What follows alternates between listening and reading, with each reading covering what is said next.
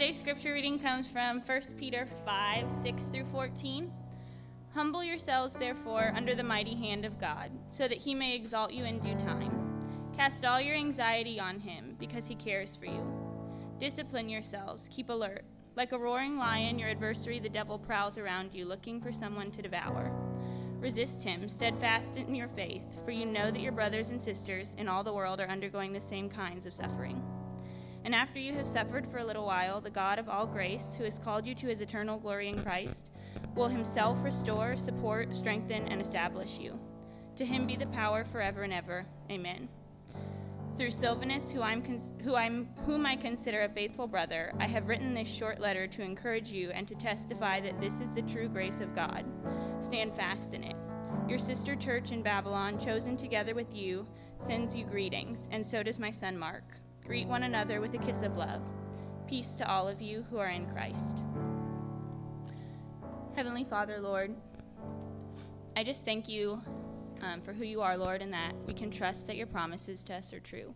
You promise to be our mighty counselor and our Prince of Peace and to carry our anxieties, Lord, if we give them to you. I thank you that you sent your Son to die for us, Lord, knowing that we didn't deserve any of it. I ask that our hearts, Lord, be, would be ready to receive the message today um, and that we'd be able to meditate on it the rest of your week. In all these things I pray. Amen. Well, good morning. Oh, I'm echoing there a little bit. Sorry, Brent, did I get too loud? Am I good? Okay. awesome. Good morning. Thank you guys for being here. Welcome to Aletheia Church. Uh, my name is Kevin. I'm one of the pastors uh, here at Aletheia. We appreciate you guys being here to worship with us uh, this morning. If you have a Bible, you can go ahead and open it up to the book of First Peter. Uh, it's in the New Testament uh, towards the back um, if you don't have a Bible, feel free to, to pull out your phone. We'll also have the text up on the screen for you this morning as uh, we finish up uh, this letter this morning. And so I was telling my wife this morning, I'm really, really proud. We went through 1 Peter in a little under three months, which, yeah, for those of you guys that have been here a while, you know that that is a, a miracle only God could perform with me preaching consistently. And so, uh, excited about that. Starting next Sunday, uh, we're going to do a three week series um, preparing our hearts for Easter and kind of working through the implications of the claims that Jesus made, uh, some implications of the cross and the event that took place on Calvary, and then the implications of the resurrection um, heading into Easter Sunday. And if uh, you plan on being here and celebrating on Easter Sunday with us and you have not yet been baptized, please see me after service. We're gonna, we have a few people stepping up, getting baptized that day, just declaring what God has done in their life and how Jesus has saved them. And we're super excited to hear their testimony of what God has done. And we would love to baptize you that morning as well as both an act of celebration and an act, an act of obedience towards Jesus. So um, I want to finish our, our time in 1 Peter this morning uh, by going back to the very first week uh, where we started studying this letter together. And so turn over to uh, 1 Peter chapter 1, and I want to just read verses 3 through 5 to you. And I said to you that first Sunday that, that these, these, these three verses here were key to understanding Peter's thought process throughout the entire letter in 1 Peter. And so here's what he says He said, Blessed be the God and Father of our Lord Jesus Christ.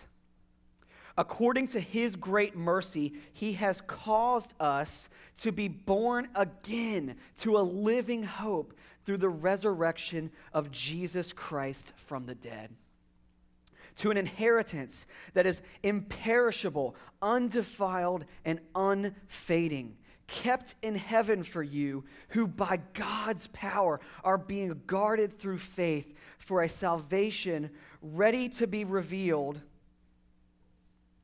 in the last time. Right? And so I said that these, these verses are Peter's driving point for his entire letter. And the, the theme that he kind of shares in those few verses is some things he's trying to get these churches that he's writing to to understand about who they are and what their identity is. I think all of us at times struggle with this idea of identity and who we are and, and what, what our place is in the world and who we are as men, who we are as women, who we are as mothers, fathers, daughters, sons, workers, students, professors, whatever our particular vocation and sphere of influence may be. We wrestle with these questions consistently. And, and here's what Peter is saying to these churches who are in the midst of seasons of suffering, persecution, rejection by their family, rejection by their government, uh, in their own communities. They once held places of honor and now are being uh, treated poorly and rejected. Here is Peter's main crux and point to them. He says this You have been born again that you no longer live for the things that you once lived for, but you now live unto the God of the universe who spoke everything into existence. And you do that by the blood of Jesus Christ and because of his resurrection. And he says to them, You are born again, not to some false hope or some uh, weird theological or religious idea, but you are born again to a living hope. And that living hope is the resurrection of our Lord and Savior Jesus Christ. That that's what you are born again to. And I talked that first Sunday that what Peter means by this is what drives them as a church now is different than what would have driven them in the past. Right? We talk a lot about hope. Uh, every four years, I have political candidates promising me all sorts of hope. And yet, what we see here is the same problems crop up year after year after year after year. And the type of hope that Peter is talking about is different than the hope that you might find in the career choice that you're looking for. It's a type of hope that's different from getting the right degree and getting into the school you want to for higher education. It's a hope that's better than good health. It's a hope that's better than having the perfect family. It's hope that's better than finding the right man or woman to spend the rest of your life with. And when the world looks to these things for hope, and when we look to these things for hope and they're going well and they serve us, right, what is our emotional attitude? Happiness. Right? When we look for hope in these places and they fill up what we're looking for, we're happy. But when inevitably these created things fail us and don't go the way they want, what is our response? Despair. And Peter says, Church, that is no longer you.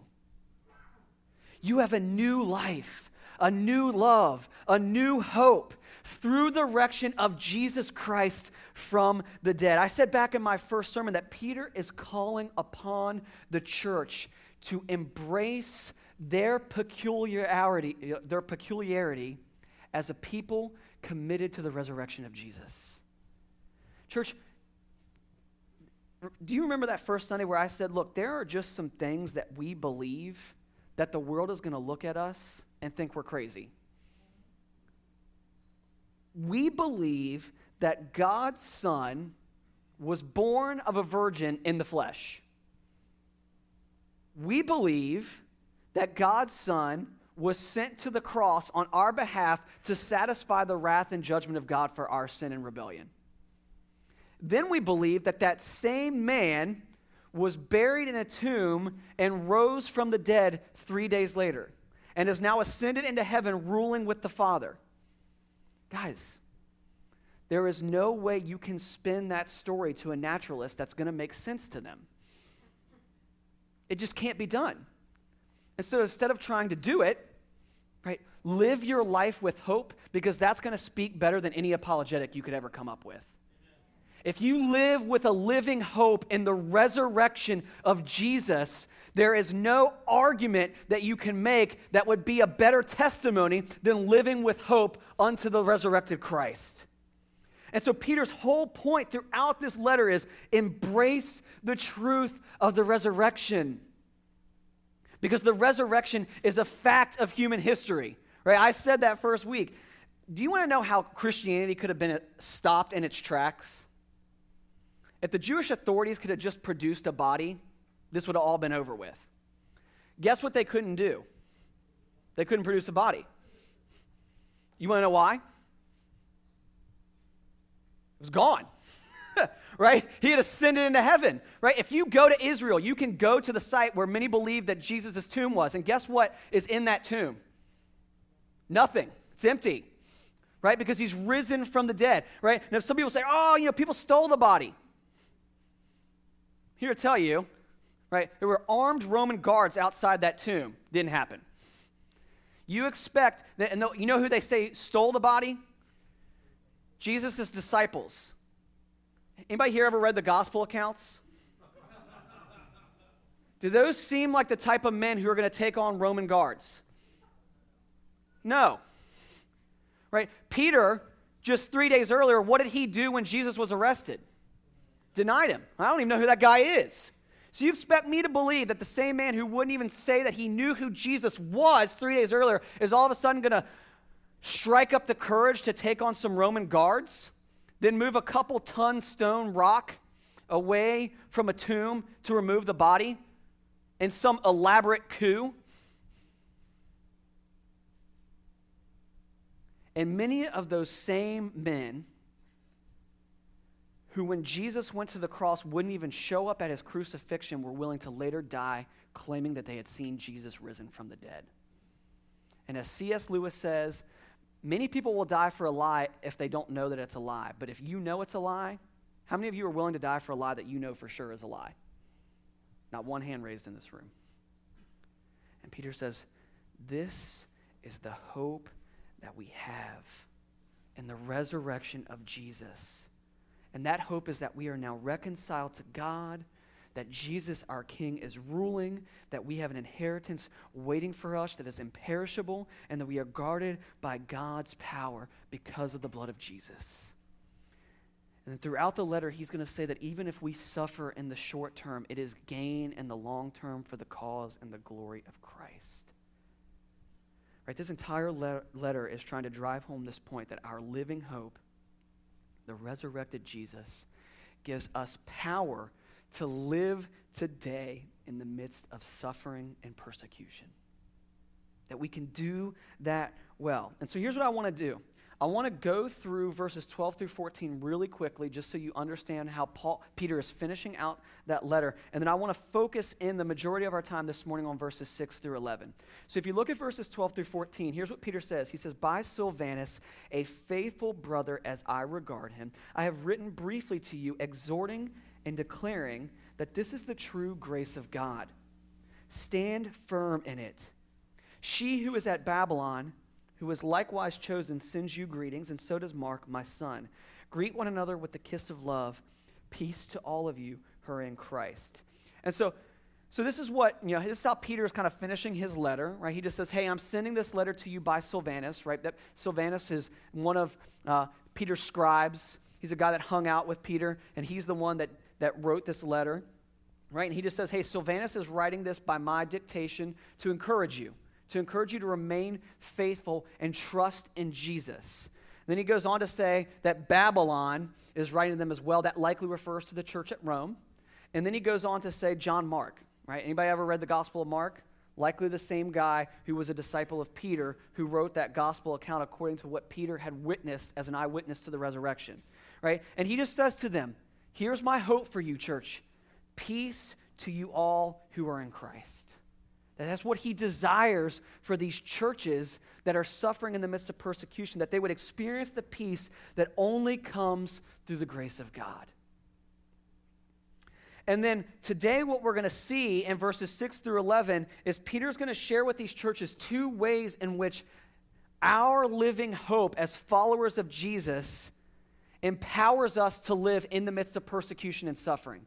That there's two specific ways that that happen, and, and it's these, right? The first one is this that Jesus' resurrection gives us hope instead of worry and fear, and that Jesus' resurrection gives us power to resist spiritual warfare. Those are going to be the two big things we see in verses 6 through 11 this morning. So I'm going to pray that God would help us to see that and know that to be true, and that He would move in our hearts. Let's pray.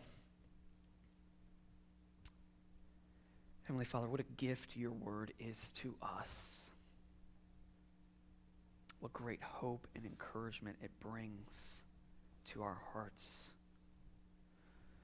Father, we are quick to forget and slow to remember the promises you have given us. So, Father, I thank you for your word to us.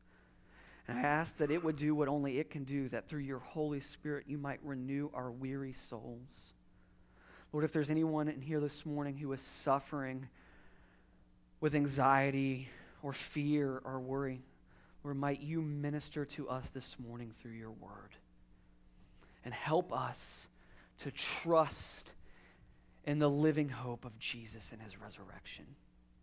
Father, meet us here this morning, and I ask this all in Jesus' name. Amen. All right, so this first, this first point that Peter's going to drive home this morning, right, that, that Jesus' resurrection gives us hope and replaces worry and fear, comes from verses 6 and 7. Let me read them to you.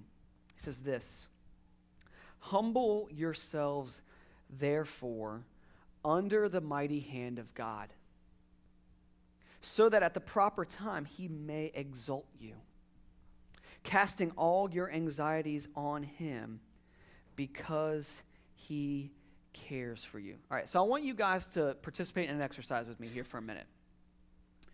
Who here has ever struggled with anxiety or fear at some point in their life? All right, look around, guys. You're not alone. See that? Okay. Now, I want you to pause and think for a minute about the last time you were really worried or really experienced some anxiety. So just, you know, you can close your eyes, whatever you need to do to just kind of visualize this. But I want you to think about what caused that fear or worry for a minute and what was driving that anxiety.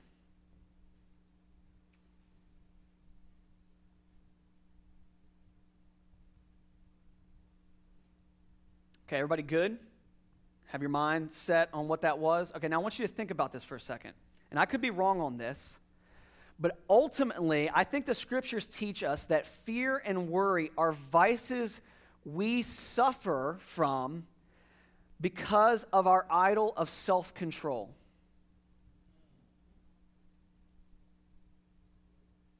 I'm going to say that again. I believe that the vices of fear and worry are vices we suffer from because of our idol of self control and our desire to be Lord over our own lives. And bear with me for a minute, but when I, when I think about the last time I was in a state of real fear and real worry and real anxiety to the point where it was paralyzing was about two years ago, right? Jackie and myself and the other elders in the church were in Orlando. We had gone for a retreat for some long term vision and, and planning and praying for the future of the church. And uh, the other elders and I had done what all really spiritual men do on an elder retreat, and we went and played golf in the morning. And um, no one laughed at that. I thought it was going to be way funnier, but I apologize. Right? Uh, so we went and played some golf, and on our way back to, to the resort, we were ready to sit down and do some some playing, and I get a call as we're pulling into the parking lot of the resort. Josiah's having a seizure. And so I, I, rush into the resort and I get upstairs and he's still, he's still in the middle of this seizure. This seizure is lasting much longer than his normal ones are. Um, so the, the EMTs rush in, they take him, they take him off to the hospital. Jackie hops in the ambulance with him, and I, I get taken to the ambulance by one of the other elders. And I get there, and by the time I get to this hospital that they've taken him to, and Orlando's not easy to get around. I don't know why anyone would ever want to live there. I love you guys, but right, we get there, and I get to this hospital, this emergency room in, in Celebration Point, or whatever they call it. Celebration? Just celebration, right? I think Disney made that town itself. Okay, so we get to celebration, and, and this, this hospital is, is clearly not equipped to deal with young children. It's not their specialty and they just keep medicating my kid, and he just keeps seizing. And, he, and they just they, they try something else, and he keeps seizing, and it's getting worse and worse. And guys, I just shut down, completely shut down. At, at one point, I must have looked like a ghost. Jackie turned to me and said, You're freaking me out. Get out. You're making it worse. I couldn't do anything. And we get through that situation, and finally they get the seizures to stop and whatever else. And finally, after I, I've calmed down, like some just reality hits me. Right? Why was I so paralyzed with fear and worry in that situation? Well, partially, I mean, I love my son, right? Right? I, I, was seeing him suffer and I was seeing nothing work. It, and it was terrible. But what's crazy about that story? Was there anything I could have done to have fixed what Josiah was going through? No. Not a medical doctor. I have no ability to stop his seizures on the spot, and yet, in my desire to control fixing my son's epilepsy, I refuse to rest and trust in the promises of God. And guess what that led to for me? Even more suffering and anxiety. See, this is the great lie that we believe when we think we are Lord over our own lives. We think we can control outcomes and situations until we finally can't. And God mercifully rips that idol away from us.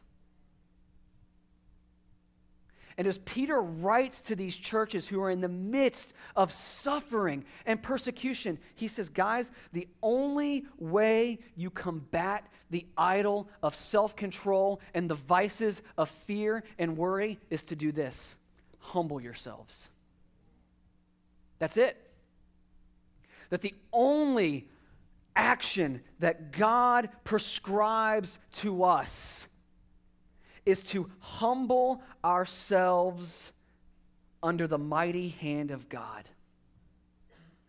Now, guys, I think we know enough to know that humility is not a popular character trait that we talk about. Now, we love false humility, but humility in and of itself is not a character trait that we tend to want to naturally ascribe to. And yet, humility is a major theme throughout God's word. It's, it's, I mean, it's littered throughout the Old Testament and the New Testament that God calls his people to be different. And that being different is a call to walk in humility towards him. And especially in Peter's letter, he talks about humility all throughout this letter. I'm, going to throw a, a slide up there for you guys. There's three different ways that Peter says to us we're to be walking humbly, even in the midst of pain and suffering and persecution right? Do you guys remember some of these? Right? He says, uh, you know, first and foremost, that one of the ways we walk with humility is in the way we walk in humility towards earthly authority. Right? He says in 1 Peter chapter 2 that we're su- supposed to submit and walk humbly before even an ungodly government. That God has placed them in authority over us and that we walk humbly in submission towards them. He goes on to say in chapter 5, we saw this last week, that we submit to church leadership. That we submit to leaders that God has placed in our church, and that these elders are called by God to lead the local church, and that we should humbly respond to them. And then he says, even this morning in verse 6, that we humble ourselves before who? The mighty hand of God. That we submit to him and his word and what he says to us, even if we don't like it. He goes on to say that we don't just submit to authority, but we also submit in our roles that God calls us to. How many of you guys are married or want to be married one day? Most of the room. Right? God says in, in, in, through Peter in 1 Peter chapter 3 that we submit in marriage, that wives and husbands submit in various ways, that wives submit to their husbands, that men submit to the care of their wives as the weaker vessel. Right? Or as Paul says, that husbands are willing to submit themselves even to the point of death, like Jesus did. That a godly marriage is one filled with not lording things over one another, but with a husband and a wife who submit to one another and love one another as to the Lord. He go, Peter goes on to say that we don't just submit in marriage, but we also submit in our jobs. Right in 1 Peter chapter 2 verses 18 through 20, he says, "Be subject to your masters." It's really easy to submit ourselves to a good boss. How many of you guys want to submit yourself to a bad boss? And yet Peter says, no, we walk humbly and we submit ourselves even to bad management and bosses because what happens is God uses that to glorify Jesus.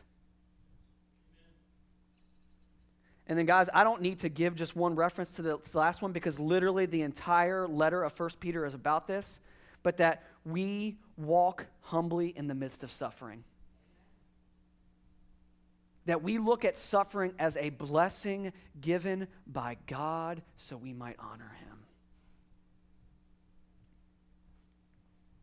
We see then this major theme throughout Peter's letter that humility is a tool that God graces us with, that we can use to put the idol of self control and self reliance to death. So that we might instead submit to the mighty hand of God because God knows that what we need the most is not more ability, not more power, not more skills, not more tools, but Him.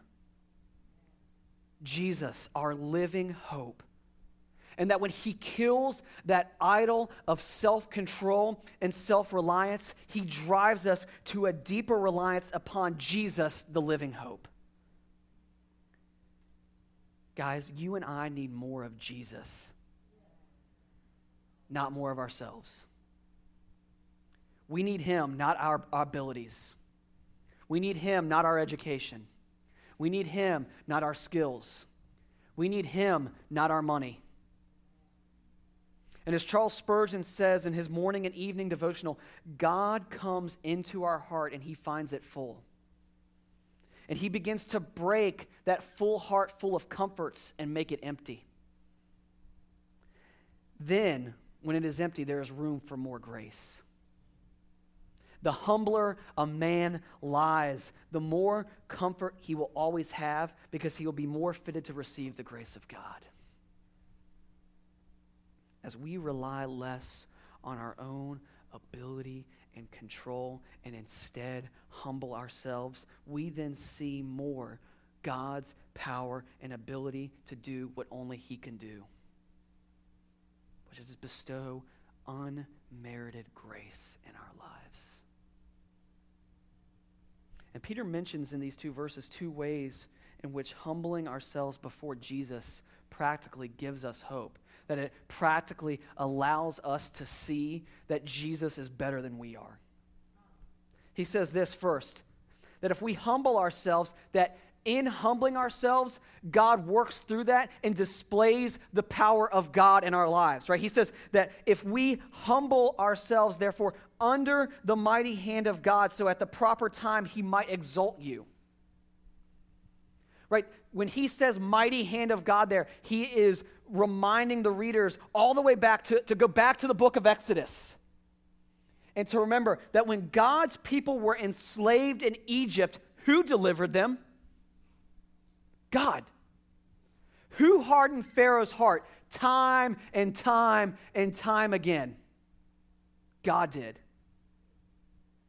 And yet, what happened to the nation of Israel? They were delivered under God's mighty hand.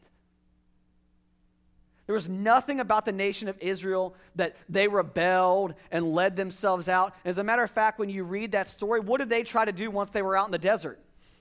They tried to go back. Like, oh my gosh, Moses, what have you done? Right? It was better for us to go there than to suffer and die out here. And what did God do? He casually parted the Red Sea and led them across. And then destroyed Pharaoh's army as they chased them.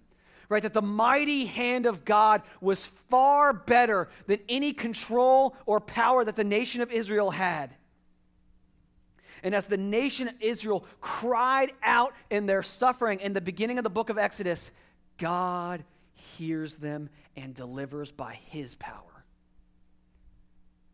And Peter says, Church, if you humble yourself, you will experience the same power of God to deliver. And you will see a greater worship of Jesus. Now, not only when we humble ourselves is the power of God put on display, but also we see the love of God put on display. He goes on to say in verse 7 casting all your anxieties on Him because why? He cares for you. Now, here's the reality, guys.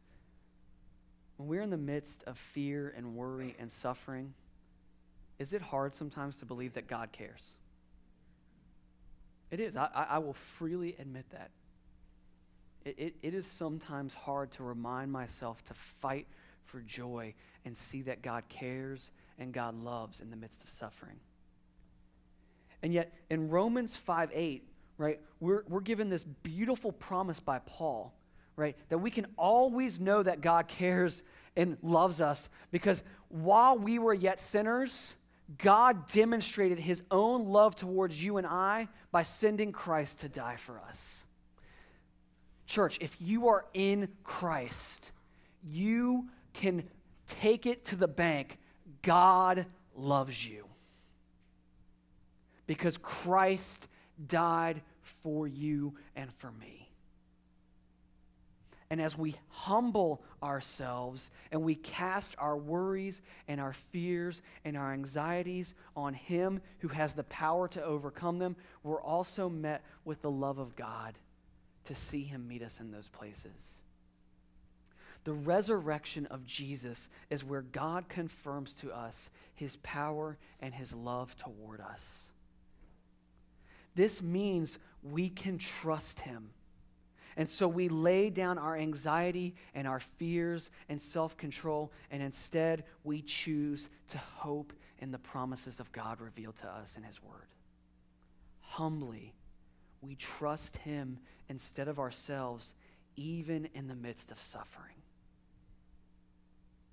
And so Jesus' resurrection gives us hope instead of worry or fear. And we are humbled by his love and his power towards us. Some of you guys who are newer believers in here, this is going to be a newer concept to you. One of, the, one of the things I used to love that my pastor up in Virginia would always do is whenever he was sharing the gospel with somebody, he would talk to them, and then whoever who was with him, whether it was at church or uh, like a neighbor friend, or even we would go out on campus and just try to strike up conversations with people and share the gospel with them towards the end of our time sharing, he would always look at whoever was with him and he would just say, How long, tell this person, share your story about how Jesus saved you. And he'd give us just a second to share what God had done in our lives and how he had rescued us. And then he would always say, How long have you been a believer? You know, some, you know, some people would be at six months, a couple weeks, some people would be a couple years. But he'd always say that. And, he, and then he would ask us, Have you seen God's faithfulness since you have seen Jesus save you? And we were always say, yeah, yeah, I've seen it. And we, we could share little ways to that person we were witnessing to, ways in which we saw God's faithfulness. And then I'd always love what he would say next. He would just say, and for me, I've been a follower of Jesus for 50 years. I'm not guessing whether this is real anymore. I've seen God's love and I've seen God's power even in the midst of suffering enough times now I don't need apologetics. I've seen God move in my life. He's real, He's alive, He's active, and He died for you. And man, what a beautiful testimony that was. Nothing about his own life, nothing about what he'd overcome, just a testimony to the power and love of God's faithfulness to him over the course of his life. So Peter says the first way we battle suffering and fear and anxiety is to see that Jesus' resurrection gives us hope to replace worry and fear. But the second thing we're going to see is this Peter's going to remind these churches that Jesus' resurrection gives us power to resist spiritual warfare. All right, look at verses 8 and 9. He says, Be sober minded, be watchful. Your adversary, the devil, prowls around like a roaring lion seeking someone to devour. Resist him, firm in your faith, knowing that the same kinds of suffering are being experienced by your brotherhood throughout the world. Peter gives two kind of action items for us here to reflect on as we reflect on the resurrection, on how he can change our lives and move us from fear to hope, even in the midst of spiritual warfare. So we're, we're no longer talking about our own fear and anxieties, but we're talking about spiritual warfare. He says to be sober minded, right, which is this idea of being calm and collected in spirit. Right? Basically, if I could translate that in 2019, don't freak out. God's got this. He's got this under control. The second thing he says to do is this be watchful. In the Greek, there, that has this, this idea of literally staying awake and giving strict attention to what is going on in your life. Now, let me pause and, and, and just open this up for a second. Why would Paul, in the, excuse me, Paul, Peter, in the midst of these churches suffering persecution and, and suffering and struggling with fear and anxiety. Why would he all of a sudden, when he even starts talking about spiritual warfare, move on to say, hey, be sober minded and watchful? He says it's because your adversary, the devil, prowls around like a roaring lion seeking someone to devour. Satan, according to Peter, attempts to use fear and worry to devour us and rob us of our hope in Christ. Guys, Satan has one goal rob God of his glory and your joy in him. That's all he's seeking to do. And, guys, here's the truth about spiritual warfare it's real. I know that we're, we are a a culture and society saturated in naturalism. But spiritual warfare is a real thing and a real reality. And Peter makes this abundantly clear that Satan and his army of fallen angels are at work in this world seeking to hinder the church and to rob us of hope in Christ. I found just by looking up the word Satan in a lexicon this past week, I found 35 references to Satan in the New Testament and three in the Old Testament. And that's just for the word Satan, which means adversary. But Satan's not only referred to, or the devil's not only referred to by that name in Scripture. You'll find him referenced numerous other times in both the Old Testament and the New Testament, many believe that even all the way back to Genesis chapter 3, that the serpent is a manifestation of Satan before Eve. And what does the serpent do in the Garden of Eden? He talks to Eve and he sows seeds of distrust, ultimately robbing Adam and Eve of joy in the Father. He seeks to devour. And that's exactly what he does. Some of you guys may know that C.S. Lewis is one of my favorite authors. And one of my favorite books that he's written is a, is a book called The Screwtape Letters. If you guys have been here for any amount of time, I, I reference that book in sermons all the time. And, and, it, and it is not scripture. Okay, so if any of you guys go home to read that book afterwards and you're like, oh man, this is a great uh, systematic theology book on angels and demons, no. It is meant to be a work of fiction and allegory, but I think there's a lot of things that you can take away from it. And, and, and one of the things that C.S. Lewis mentions in the Screwtape Letters is that he, he believes that there are two ways in which we can err as Christians in regards to how we approach spiritual warfare. The first is this that we are ignorant to its existence and don't believe in it. And the second way is this that we're so paralyzed by the power of Satan and demons that we never do anything because we're scared of them. And I love this one passage. I'm going to read it to you. So the Screwtape Letters is basically a high level demon writing to a lower level demon on how to hinder and rob a new believer of their joy in Christ. That's the premise of the letter.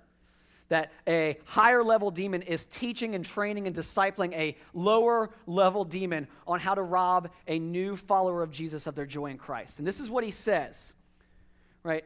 The demon that he's writing to is named Wormwood. And he says this My dear Wormwood, I wonder you should ask me whether it is essential to keep the patient, that's what he refers to the new believer as, in ignorance of your own existence.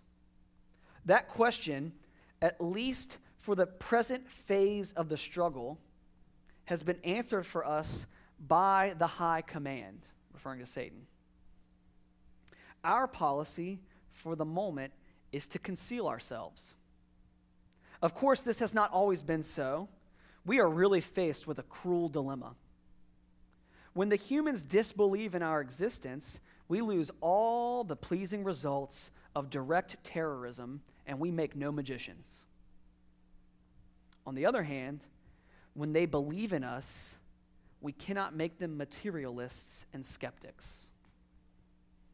Guys, does that second line sound like our culture?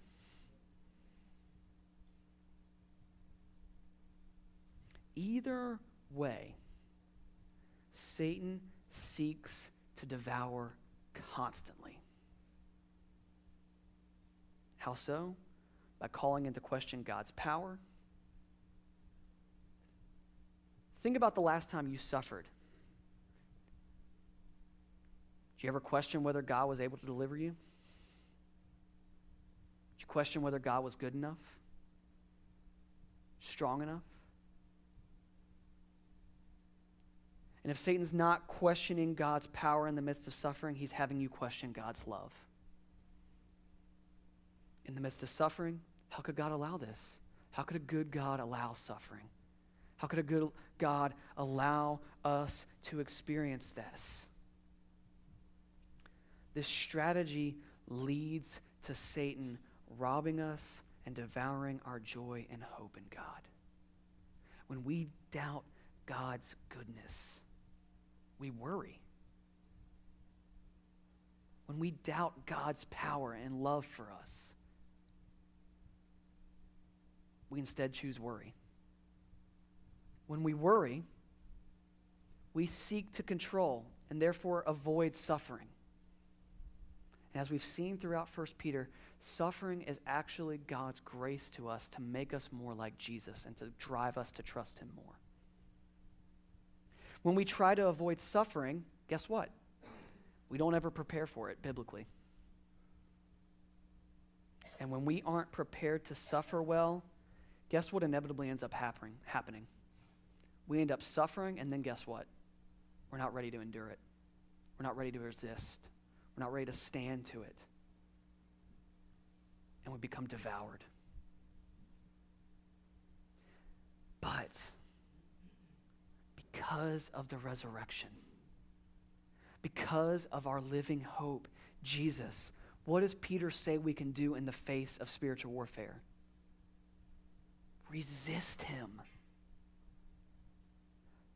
Firm in faith, knowing that suffering happens everywhere. And when we move from worrying about spiritual warfare and suffering to embracing it, we allow the living hope that we have in Christ to drive us to what we know to be true that God is powerful. And at the cross, he defeated sin and death, and then he made a mockery of it three days later when he rose from the grave. And that God loves us because at the cross, he died on my behalf. He died for my treason, my sin, my rebellion in my place. And he gave to me Christ's righteousness.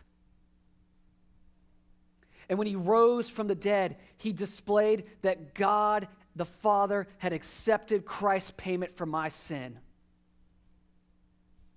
And guess what happens as we rest by faith in that hope? We are humbled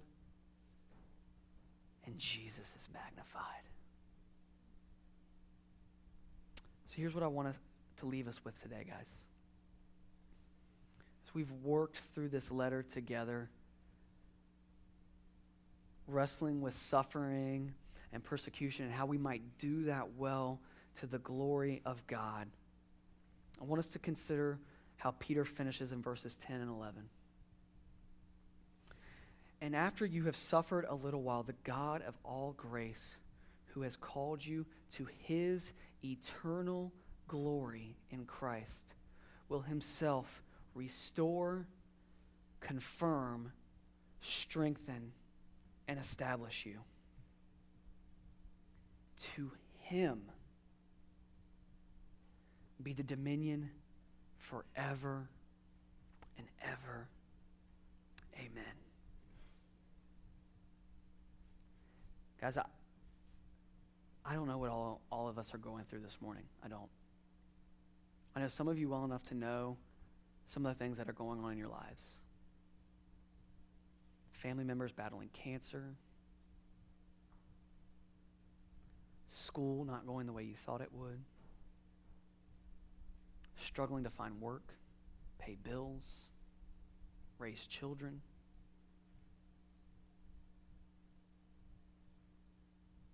Money issues, job issues, relationship issues. And sometimes it feels like there's no end in sight. Sometimes it feels like it's hopeless. And here's what I'm not going to promise you this morning I'm not going to promise if you do a list of just a few things that you'll see immediate relief. There are, there are pastors and churches that will peddle that to you, and it is not the gospel. It's not. If God brings relief, yes and amen. But He may not. It may be His perfect will for you to suffer. But here's what I can promise because of what God's word says here that if you let the living hope of the resurrected Christ sustain you in your suffering, you will have joy because the promises that are to come are far greater than a life of ease here. He says there that after you have suffered a little while, either a short time or the totality of this life, because guys, I think the average age right now for a male is 76. I think women is 81. Congratulations, ladies. I don't know why that is. Says, After you have suffered a little while, God, who has called you to his eternal glory, will restore, will confirm, will strengthen, and will establish you, whether in this life and the next. And guys, 76 years is a small amount of time compared to eternity with him.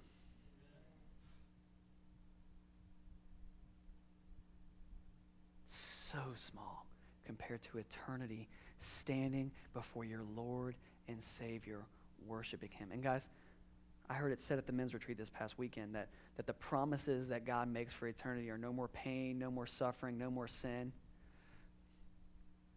And as Tim said to us, I, that he couldn't even imagine that. And as I was, like, I was like, I can't imagine that either. I can't imagine a world without sin. I can't imagine a world without suffering. But I know what it's better than better than this one. I can't even fathom that level of goodness.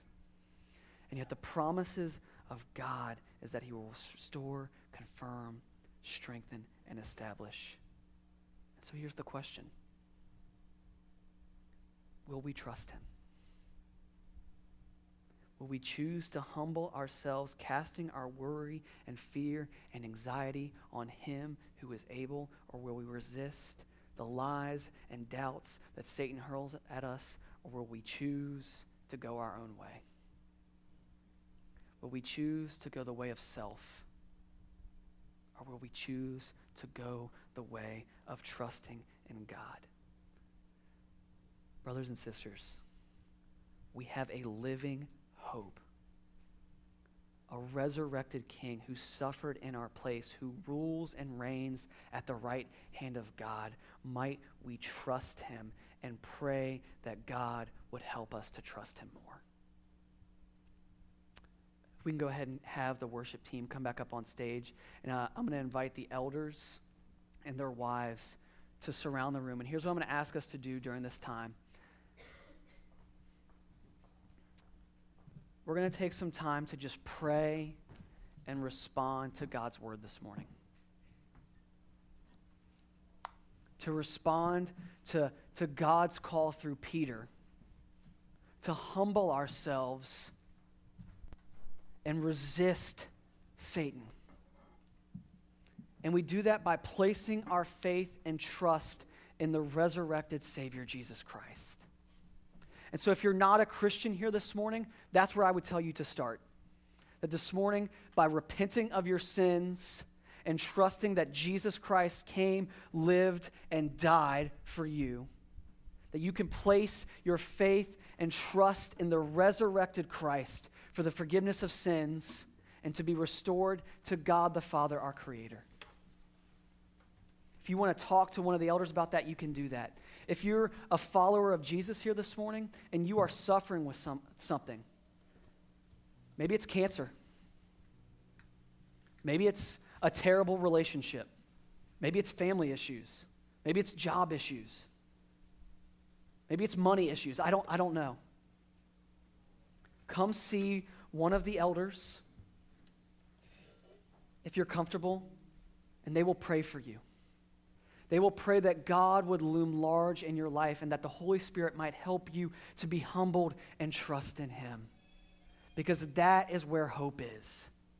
Hope is in Him and Him alone. And might you sit there this morning as we worship and sing, and might you confess your sin before God. If you have not humbled yourself before Him and you've been instead by self control, worrying, and running to fear, confess that as sin it's rebellious, it's evil, and it's robbing you joy, of joy in Christ.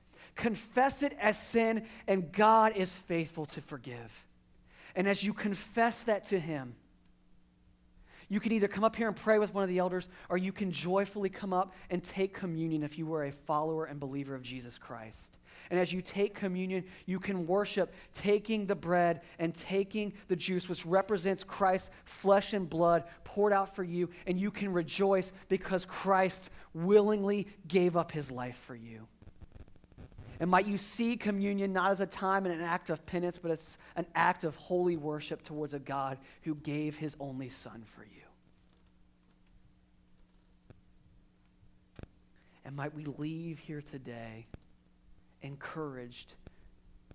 Not because of worship music, not because we got to see our friends, not because we heard a sermon, but because the hope of the resurrected Christ looms large in our hearts and drives us to a greater worship of Jesus.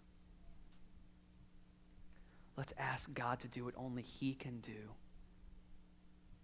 which is glorify Himself in our lives. Let's pray. Father, thank you the promises of your word are good and true.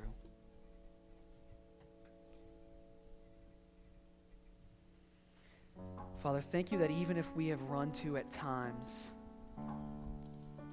the idols of self control and self reliance, and we've experienced fear and anxiety, that you promise in your word that you are faithful to forgive. And that we, if we would just humble ourselves through repentance and faith, will see a greater worship and hope in you. And that that is a hope and a crown that is unperishing and unfading.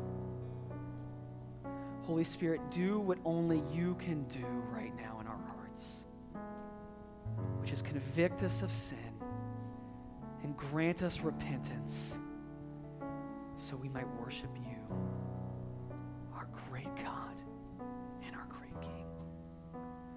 you are so worthy. Thank you for your Son. Father, I thank you for the men and women of this church and the ways that they seek to serve and make much of you. Humble us, Lord, and give us perseverance to resist Satan so that we might not be robbed of joy, but instead worship and hope in you and you alone. And may that testimony be declared in Gainesville. May it be declared in North Florida. May it be declared across this entire state. May it be declared in our nation. And may it be declared to the ends of the earth that Jesus Christ is Lord and King.